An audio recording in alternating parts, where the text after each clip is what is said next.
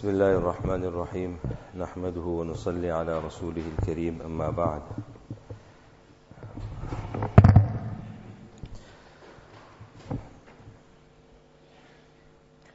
Fulfilling the commands of Allah subhanahu wa ta'ala and following the sunnah of Rasulullah sallallahu alayhi wa sallam on one hand is a duty on every Muslim and on the other hand can be the most fulfilling experience for any person.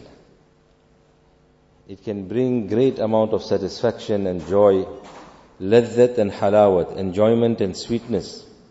Allah subhanahu wa ta'ala has kept the real sweetness and enjoyment in His obedience and in the sunnah of Rasulullah sallallahu alaihi wasallam. In the dunya, people tend to only enjoy things that are not necessarily permissible. Generally, sin, disobedience of Allah subhanahu wa ta'ala is synonymous to fun. Clean fun has been labeled as clean fun because normally fun is not so clean. But for a mu'min and for a believer, Allah subhanahu wa ta'ala has made it enjoyable if he engages in the obedience of Allah. The obedience of Allah subhanahu wa ta'ala is wonderful and is enjoyable.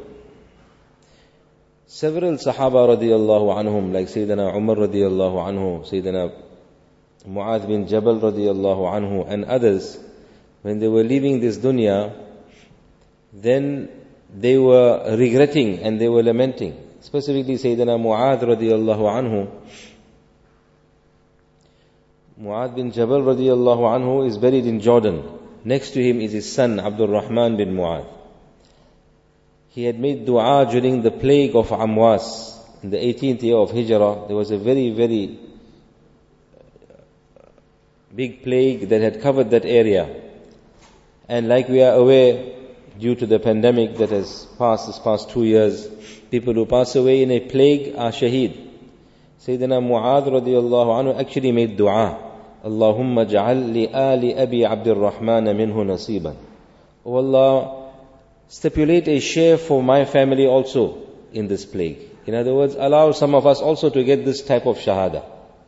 Allah subhanahu wa ta'ala took Hazrat Mu'adh and his son Abdul Rahman. On the same day, they passed away from the plague. Anyway, when he was about to pass away, he began to cry. So the people around him were surprised that, are you scared to die? Sayyidina Mu'adh radiallahu anhu was a great sahabi of Rasulullah sallallahu alaihi wasallam. He had much to look forward to in the akhirah. So there was no need for him to be scared of death. So Mu'adh radiallahu anhu replied, I'm not crying because I'm scared of death. إنما أبكي على ظمأ الهواجر ومكابدة الليل في ليالي الشتاء ومزاحمة العلماء في بالركب في مجالس الذكر I'm crying because I'm going to miss these three things. I'm going to miss feeling thirsty while I'm fasting on a hot day. I'm going to miss standing up at night and leaving my bed, standing up in tahajjud salah. I'm going to miss sitting in the halqas of ilm and the majalis of knowledge with the ulama. Such was the enjoyment he had experienced in this dunya, in the ibadat of Allah subhanahu wa ta'ala, that while whilst leaving this dunya, that is what he was lamenting over, or that is what he was crying and grieving over. Generally, people like me and you, if we begin to think of death, then immediately we think about the luxuries of the dunya, the enjoyments of the world that we, we will miss out on once we leave this dunya. But for a true believer, a true reciter in kalima la ilaha illallah Muhammadur Rasulullah, his enjoyment is in the ibadat of Allah subhanahu wa ta'ala. Thabit al-Bunani rahimahullah was a dedicated student of Sayyidina Anas radiallahu anhu. 40 years he was the student of Anas radiallahu anhu.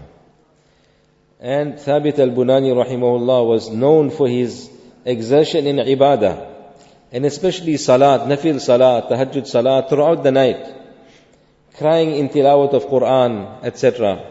He had enjoyed this so much, he used to make dua. اللهم إن كنت أعطيت أحدا الصلاة في قبره فأعطنيها. Oh Allah, if you have given any person the ni'mat of engaging in salat in his qabr also, then grant me that ni'mat. Allama Dhahabi rahimahullah, after quoting this incident, says that it is said that Thabit rahimahullah's dua was accepted. And he was seen after he passed away making salat in his qabr. So for somebody to make that kind of a dua, that is the point here. For somebody to make that kind of a dua illustrates to us the, the ladhat and the enjoyment that he had experienced in the ibadat of Allah, in that salah. Hafiz ibn Rajab Hanbali rahimahullah has a dedicated section, a chapter in his book where he discusses the conditions of the grave. One dedicated chapter to illustrate this part that Allah subhanahu wa ta'ala sometimes allows people to continue with ibadah after they left this dunya so as to, to experience the enjoyment of the ibadah. Not to get additional reward. That we know, your books are closed, so to say. Once a person's eyes closes, then you can't get the reward for one more subhanallah also.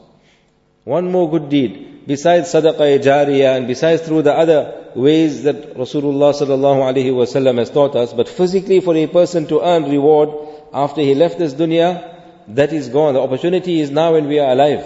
And Allah give us tawfiq of maximizing the opportunity. But these ulama and sulaha and pious people who are allowed to continue, it was so that they may continue experiencing that ecstasy and joy of ibadah, not reward. Reward was whilst they were alive in this dunya. And he quotes several examples of people of the past. Some of them enjoyed tilawah of Quran so much that after they left this dunya, Allah allowed them to continue experiencing that enjoyment and ecstasy of tilawat even in the qabr. Imam Yaqub ibn Sufyan al-Fasawi rahimahullah was a great muhaddith of his time. When he passed away, somebody saw him in a dream and asked him that how did Allah subhanahu wa ta'ala receive you? So he said, غفر لي Allah forgave me وأمرني أن أحدث في السماء كما كنت أحدث في الدنيا And Allah subhanahu wa ta'ala gave me the honor of continuing my dars of hadith in the heavens like I used to engage in the dunya. And in some versions, he in the dream, he said, Allah subhanahu wa ta'ala instructed me to give the dars from the fourth sky. And some versions say from the seventh sky. Fourth sky is the middle. So from the middle, to give dars to all inshallah. And he says that Jibril alayhi salam also attended. And the other malaika came with golden pens. And they began to write down the hadiths that I was dictating to them. Look at the ni'mat of Allah subhanahu wa ta'ala. Look at the ikram and the honor from the side of Allah subhanahu wa ta'ala. This can be attained, respected friends and elders, by every Muslim. Opportunity in deen is equal for everyone. In dunya, everybody tries, but a select few make it to the top. A select few are seen as successful. But in deen, the opportunity is equal for everyone. Any Muslim who exerts himself, any Muslim who puts himself forward, can attain these ranks and these great ni'mas on the side of Allah subhanahu wa ta'ala. So to gain that ladhat and that, that enjoyment and ecstasy in ibadah, that is what we should be striving for. That we are fasting in the month of Ramadan, we are standing in Taraweeh, we are reading Quran during the day. It is not just to tick a box, and not just to fill, a, fill, fill up some spare time, na'udhu billah. No. But rather, to be able to fulfill this command of Allah subhanahu wa ta'ala in such a manner that we are, we get the satisfaction in the ibadah. We get enjoyment in the ibadah. We would have heard many a times the term halawatul iman, the sweetness of iman.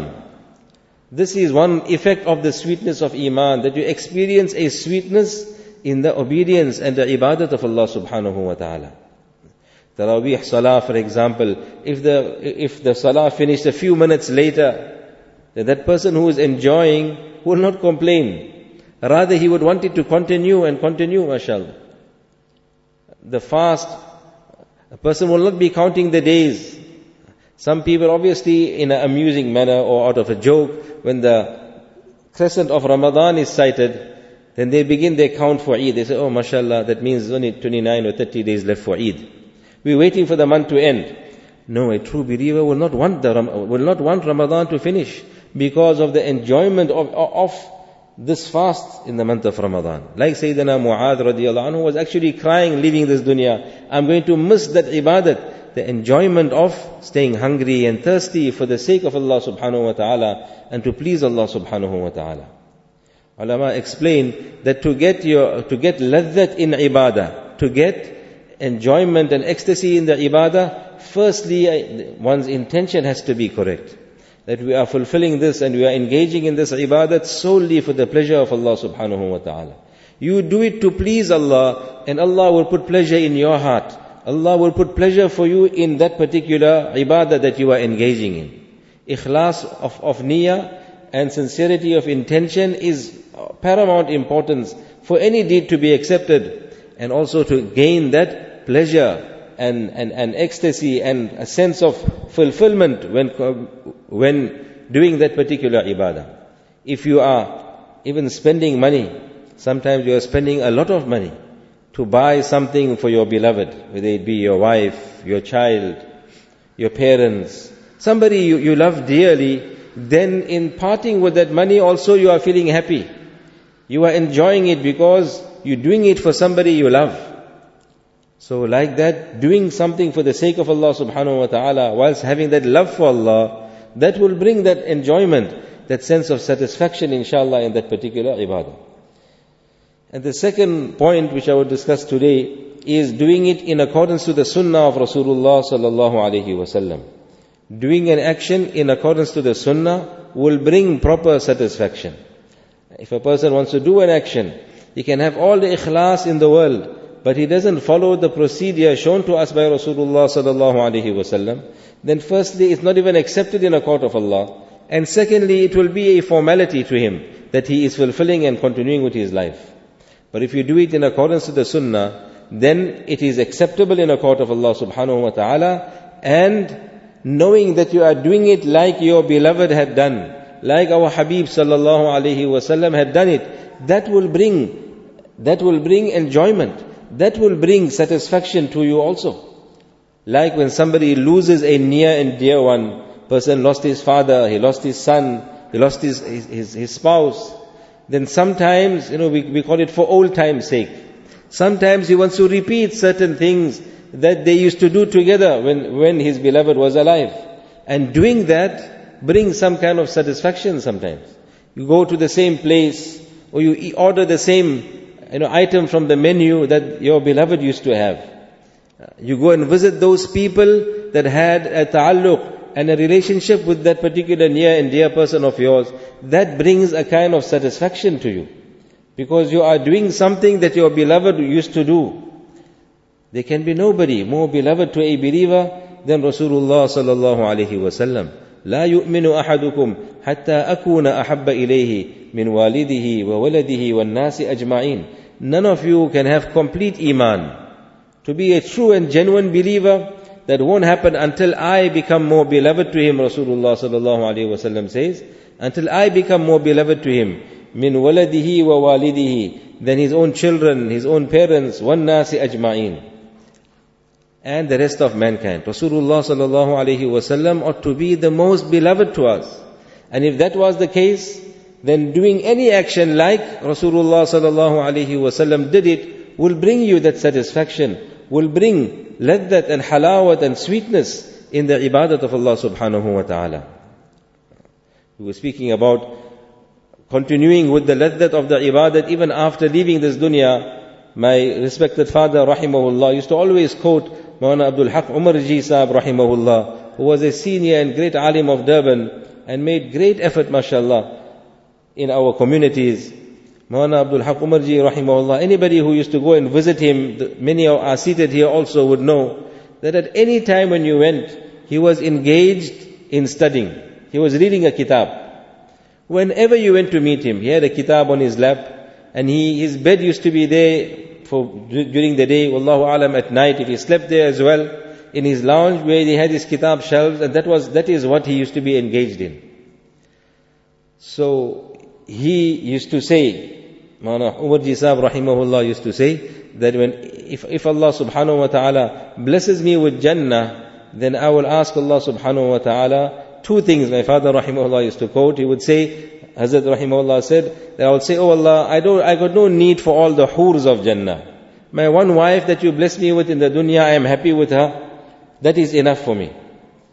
So my father rahimahullah used to say that look, look, at, look at that relationship, mashallah, that Hazrat used to say to that extent that even hurs cannot replace the relationship that he had with his wife. And he had this tamanna that she, she is enough for him in Jannat. And second, he would say, Oh Allah, if you can bless me with a library. Bless me with a library so I can continue studying and reading and, and, and, and increasing in my ilm and in my knowledge. That is the amount of enjoyment and ecstasy Allah subhanahu wa ta'ala had put for Hazrat Rahimahullah in that ibadah. And knowledge of deen is the greatest nafil ibadah.